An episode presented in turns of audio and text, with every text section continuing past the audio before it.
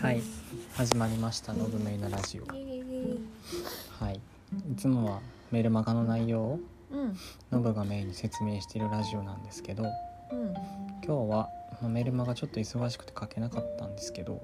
いはいまあ過去のメルマガやろうかなみたいなうんやつですねうんでもうビットコイン下がりすぎててさうん知ってる辛いんだよはっはっは乾いた笑い 乾いた笑いしか出なくて、うんまあなんだろうこノブが初めてビットコインとか買って参入した時にもう2017年とか2018年の仮想通貨の冬みたいなうん時があってう、んまあ、勉強し始めた瞬間にこんな暴落に立ち会ったのねうんえ投資したお金半分になったんだけどみたいなっうんおうてなった時にうんまあ普通の人って多分大体の人が思考停止してほっとこうみたいなうんうん半分ぐらいになる気がするのうん損切りってのもまあできないと思うから損しすぎて損しすぎてうんで何をやるかっていうと、うんその損しても時間余るじゃんうんそうチャートが上がってるとねうんうん俺の資産どんだけ増えたんやろチラッチラッってこう見ちゃうわけでニヤニヤしちゃうわけうん川残用してねうんうんいやらしいそうね理覚してないのにうんそのチャート見てその嬉しくなっちゃうんだけど、うん下がりすぎるとうんチャート見なくなるのよ、あそうそっからが本番っていうさあ話になって、うんみんなこう塩漬けにし始めてからがうんうんその本番で、うんまあ、なんでかっていうと人間って自分がさうんやった行動を正当化したい生き物だからうん正当化するためになんで俺ビットコイン買ったんだっけって理解してないまま買ってた人とかはうん勉強し始めるわけ、うんそうするとまあビットコインの価値みたいなやつとかうん値段が上がっていく仕組みになってるんやってことに気づけるからうんこんだけ下がって半分になってもね強い握力を持ってうん次の半減期とか上がっていくタイミングでうんまでホホールドができるよみたいなっていう話を今日はしますうんはいそうだから多分今このぼす今すっごいツイッターのねうんタイムライン静かなわけよ、みんな下がってるから無言になってるそうそうそうそうそうまあなんかよよくああってさこういううんその全部がマイナス10%とかで真っ赤になってる時の相場ってそのほんまもんの狂ったやつかうんうんいつもいる子さんしかいないわけうんでなんか NFT 去年のあ頭ぐらいあ去年12月ぐらいから参入しましたとかって人がさ、買っといたイーサリアムとかも半額になってるたりするわけうんうん NFT 稼げるやろみたいな感じで入ってきたのに買ったイーサリアム半分みたいなうんうんやる気失うやろそんなんそうねで多分新しく入ってきた人とか、うん NFT のなんかスペースとかいろいろ喋ってる人とかいるけど、んまあ、結構減ってたりとかするじゃん裸の時的にはは。でまあそんなんで減るぐらいやったら今やめといたらもうもう入れるのやめといたらっていう気持ちもありつつも、うんまあ、ちゃんとクリプトのその勉強をすることでうんあのホドルの力も上がるしうんまあそのねクリプトの文脈とか Web3 の文脈とか分かった上で作品とか作った方が絶対にいいじゃん。うんその歴史分かってないアーティストうんがなんか歴史的な作品は作れないでしょ、うんまあそんな感じかなみたいなうんとこですわはいでまあまあお勉強みたいな話に今日はなるんだけどうん仮想通貨市場というかブロックチェーン業界の市場規模って今どんぐらいなんっていううん話でうんだいたいまあ2兆ドルぐらいになってますうんわかる ?2 兆ドル二百兆円うん日本の GDP GDP うん 大丈夫まあ大体天文学的な数字ってことや、2,000兆円うんはあで調子いい時うん上がってた時は3兆ドルぐらいいってたみたいなんだけど、うん今回また下がってきてるから、うんまあ、2兆ドル、まあ、2. 点ちょいドルぐらいうんうのん市場規模になっていてこの市場規模ってどういうふうに計算するかっていうとうん発行されてる暗号通貨の枚数かける単価うん計算単価1枚いくらかっていううんうんビットコインの場合は2100万枚あって今300万円台うんに差し掛かってるから、まあ、400万とかで計算してうん時価総額が出るわけうんでそれをだいたいトップ30とかトップ100銘柄全部やるとうんこの市場の全体の時価総額ってまあ禁じできるじゃん。うんうん、だからそれで禁じした数字を持って、まあ、うん暗号通貨とか仮想通貨 Web3 の市場って大体何兆円だよねみたいなはいはい概算をするわけね。ううん、で最近は下がってきたんだけどうんその暗号通貨市場のうん100%とした時にうんビットコインのシェアって大体半分以上超えてるのよ50%。全体の仮想通いろんな仮想通貨の中でそう50%以上がビットコインそうだから2兆ドルの市場だったら1兆ドルはビットコインみたいなねああなるほど感じうんだったのようんでだから暗号通貨の市場って基本的にはビットコインがうんうん牽引してこんだけでっかくなってきたうんで最近はそのシェア率うんこれドミナンスっていうんだけどうんこれがちょっとずつ下がってきてイーサリアムとかうんビットコインの次の通貨うん他の通貨みたいなやつがどんどんどんどん強くなってきてるっていうのが、うんまあ、去年の12月ぐらいまでのトレンドだったうんだから相場が上向きだったでしょうんだからビットコインですごい利益出たわーって人がビットコイン全然値段上がったり下がったりせんからうん他にも上がる通貨探そうっつって再投資してたんうーんだよね。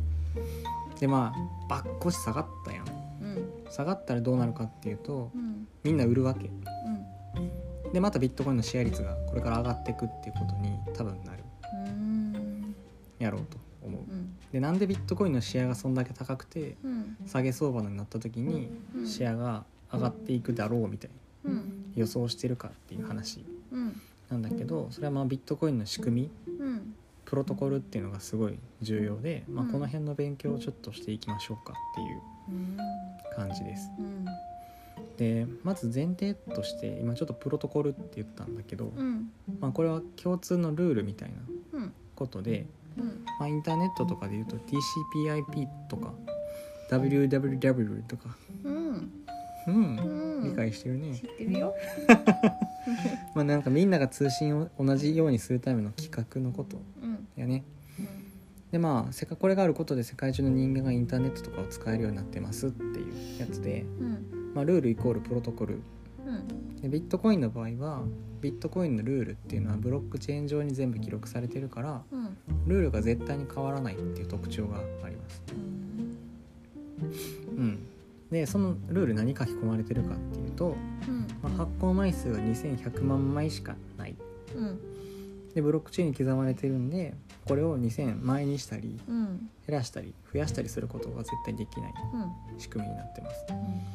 で人に譲渡すると自分の分がなくなるっていううんデジタルデータってコピーできて当たり前うんだったものがコピーできなくなったっていうのがうんあの特徴としてはあるかなと思ってます。はいうん、で実際にじゃあこれどうやって機能を実装してんのっていううん話なんだけど、うんまあ、ここにクリプトっていう暗号の技術うんとかいろいろ使ってるからそれを説明ちょっとしていこうかなって感じ。はいうん、ちょっと難しいうんなんかいつもよく聞いてる単語だけどちゃんと理解してなかったなって今思いながら聞いてたおおまあ分からんことあったら聞いて。うんでなんだろう暗号化の技術うんとかって言ってもなんか別に難しくなくてうんブロックチェーンってさうんブロックをつなげるうん作業のことをブロックチェーンっていうわけうんでこれ何やってるかっていうと A さんから B さんに1ビットコインを送ったよっていう送金のデータあるじゃない、うんこのデータをだから宅急便の箱みたいなやつに入れてうん並べるでそれを A から B に送ったやつを A の箱に詰めたでうん B が今1ビットコイン持ってるでしょうんで次は B が C にまたうん1ビットコイン送ったってやつを次の箱に入れるうんで C が D に1ビットコイン送ったっていうのをまた次の箱に入れるその時系列順にこうやってブロックを箱を並べていくうんでそれを時系列順にチェーンでつないだらそれがブロックチェーンみたいなうんこれ取引すればするほどチェーンは長くなるそういうことおーなるほど天才じゃんうんありがとうだからその箱はうんそのまあいいや大丈夫その箱並べて時系列順に並べればうん、あのつつながってくブロックチェーンって言うんやでっていうことかな、へえ、うん、でこういうのを使ってるうんだから取引の利益があつながればつながるほどチェーンが長くなるうんで一番チェーンが長くなってるやつが正しい、うんああそういうことか、うん、それってさでもさなんだろうまあアナログでいう過去の資料全部残しとくみたいなさ、うんう感んじだからさまあ現実世界でいうとさ保管する場所がたくさん必要になるわけじゃんうんこのブロックチェーンはさ長くなれば長くなるほどさ処理に時間かかるんじゃないああこれはその、うんなんだろう確率論とかに応じ応じてやっててのうんそのめちゃめちゃ前のブロックまで改ざん改ざんというか改ざんされてるかチェックするうん構造になってへんいうーん抜き打ちチェックってことやそういうわけでも別にないだけどまあなんだろうその全部の後で説明するけどうんその過去の取引履歴みたいなやつうをん全員が全員持ってるわけ各ノードの人たちがうんうんでそれでチェックするうんでチェックするときにあの全部計算するのよ合ってるかどうかっていうのを検算するへえでうん検算するときにまあ当然時間かかるでしょうん時間かかるときにでも大体10分ぐらいで計算しないといけないよみたいなうんうんルールになってましてへえでその計算問題みたいなやつをうんビットコインの仕組みが提出してくるんだけど、うんそれが大体どんだけパパソコンの性能って上がっていくじゃないうんうん上がっていくんだけど上がったとしてもうん問題を長く難しくすればうんうん大体10分になるじゃんほ計算の処理とスペックが上がってううん今までこの A の問題は10分かかってたけどうんうんパソコンが進化して1分で解けるようになったはじゃあ10問出すよっていうあはあそういうので大体ブロック1個作るのに10分ぐらいかかるように調整されてるのへえそうなんだうんそういう仕組みがあって、うんあのブロブロックチェーンのブロックっていうのは10分に1個作られるようにうん作られてるんやみたいなうーんことやね。うん、であとブロビットコインとかのその通信のやり方さっき A から BB から C みたいに言ったけど、うんこの送金をする時にうん間に誰も入らないうんこれ P2P 通信っていう、うんピアトゥピアっていうんだけど、うんまあ、直接通信することで、うんあの銀行とかに手数料取られずにうん送金できますよっていう技術を使ってるでその履歴をうん分散台帳っていうそのうんビットコインの濃度うんうん検証する人たちが全員持ってあこいつ改ざんしてますようん作ってうんあの修正できるようにしているっていうのがビットコインの仕組みだったりしますでその計算が合ってんのかってチェックするのがマイニングで一番最初に計算終わって、うんこのブロックいっちゃん正しいですよって言ったやつに、マイニングの報酬って言って、うん埋まってるビットコインうん報酬として手渡すよっていう仕組みになってますでこのマイニングっていうとさうんマジでツルハシ持って掘ってるんやみたいなうんなんかそういうイメージだったイメージを持つんやけどうんその通りで OK えいいのいいその通りで全然 OK でビットコインって、まあ、賞味埋まっとるんですようーんなんかその仮想通貨を掘るっていう概念がいまいちいまだによくわからないんだよねうんなんでまあマイニングについてちょっと説明を追加でするんだけど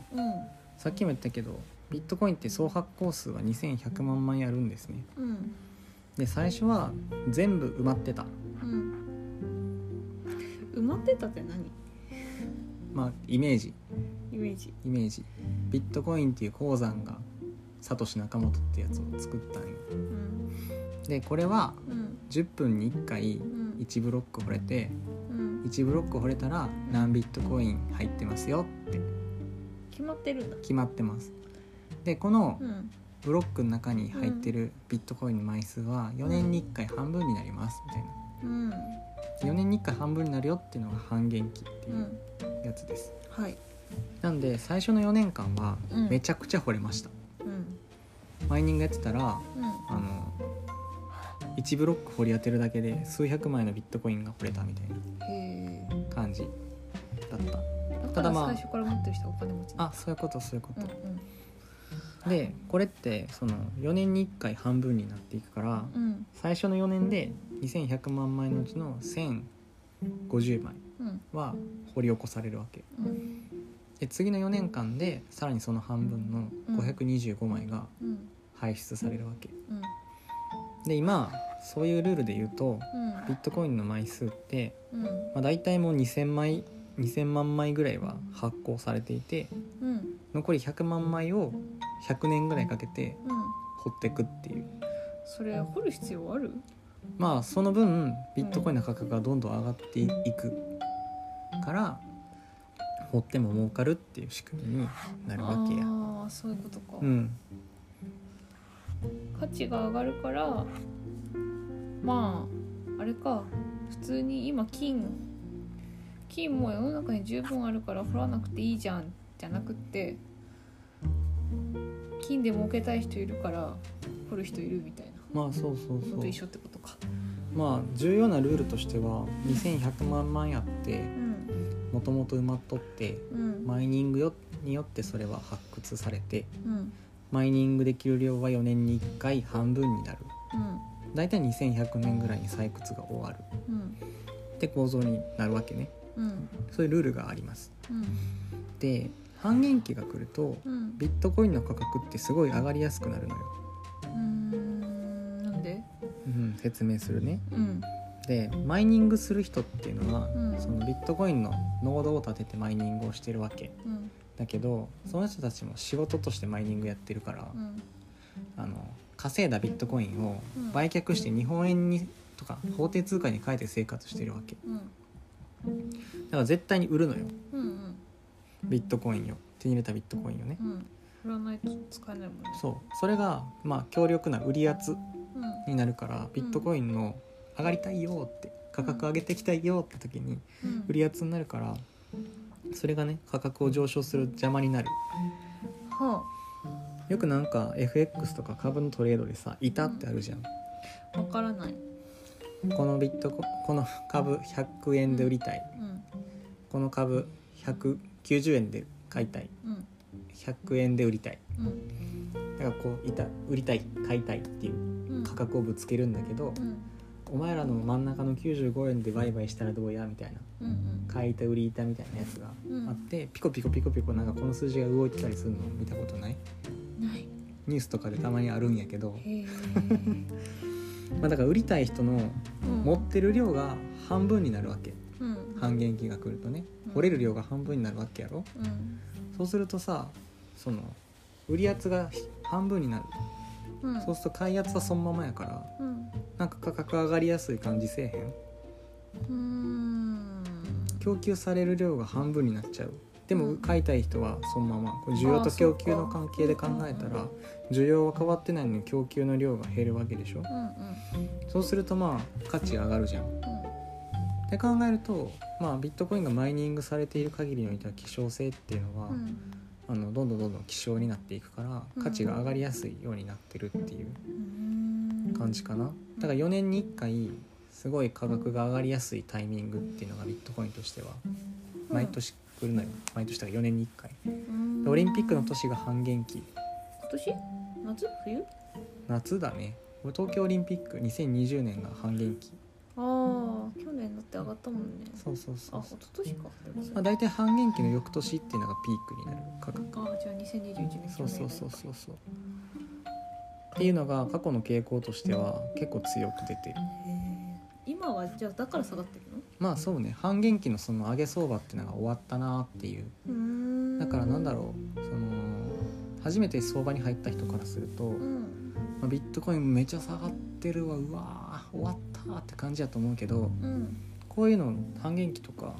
今日4年前もそうだったなとか分かってるとうん割と準備心の準備できるというか、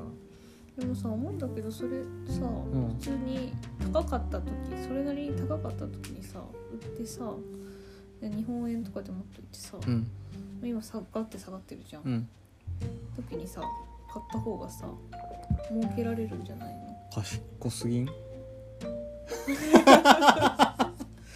賢すぎひんうん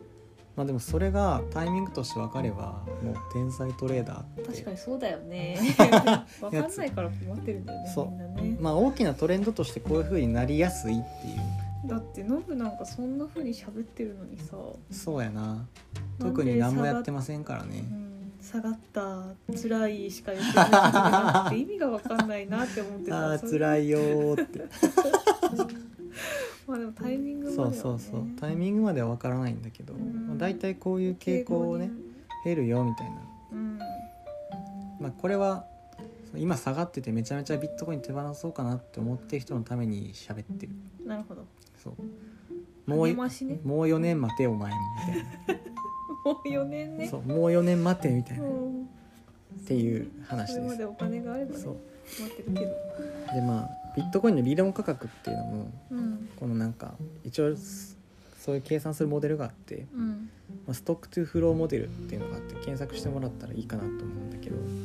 これ当たったのこれはね非常に理論価格としてはうん優秀なうん価格推移をしてますうんでこれ埋蔵量金とか銀の理論価格を導き出すモデルなんだけど、うんまあビットコインも埋まってるからさうんあの同じような理論が当てはめられるやろうってことで、うんビットコインのストック・トゥ・フローモデルっていうのがあるんだけど比較的こう価格はねこの理論価格にのっとって動いてるわけうんでこれによると、まあ、昨年の年末とか1,000万ぐらいまでいくやろうかみたいなうん話をしとったんやけどまあ700万ぐらいまでがうんせいぜいやったから。うんまあこれは理論価格は理論価格でまあちょっとその下ぐらいを推移するんかなみたいな感じで今のところみんな見てるっていうのが傾向としてはあるでしょうか。うん、っていう感じねだから半減期ごとに確実に上げ相場が来るルールになっていて、まあ、このルールはブロックチェーンっていうコピーができない改ざんができないうんそのブロック技術の上にうんプログラムが走っていてうん大統領でとかそういうめっちゃ偉いやつでもうん改ざんができないから確実に4年後同じ上げ相場が来るからうんビットコインの枚数狼狽して減らさない方がいいんじゃないですかみたいなうん話ですねうんうんでめちゃくそ下がってるけどねうんぶっちゃけ不動産とか金とか株とか投資信託とか買うよりもビットコイン持ってる方がパフォーマンス圧倒的にいいからほ